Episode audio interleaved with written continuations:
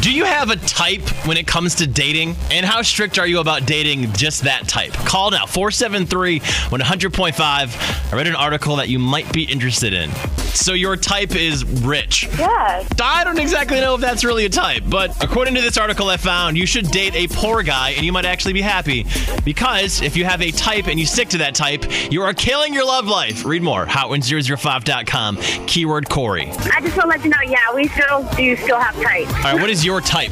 My type is someone that has piercings, tattoos, like the rocker scene. And that is every single guy that you date. You don't ever go away from that. Um, I have, and it's been very awkward. like this one time I dated a, like a guy that was from the south. It was just so weird. And he had an accent and everything. I was like, okay, this is awkward. I was like, let me go back to my rockers now. At least you tried. Yeah, I've been single for five years because I go for the same type of person and I can't find one that's like good enough.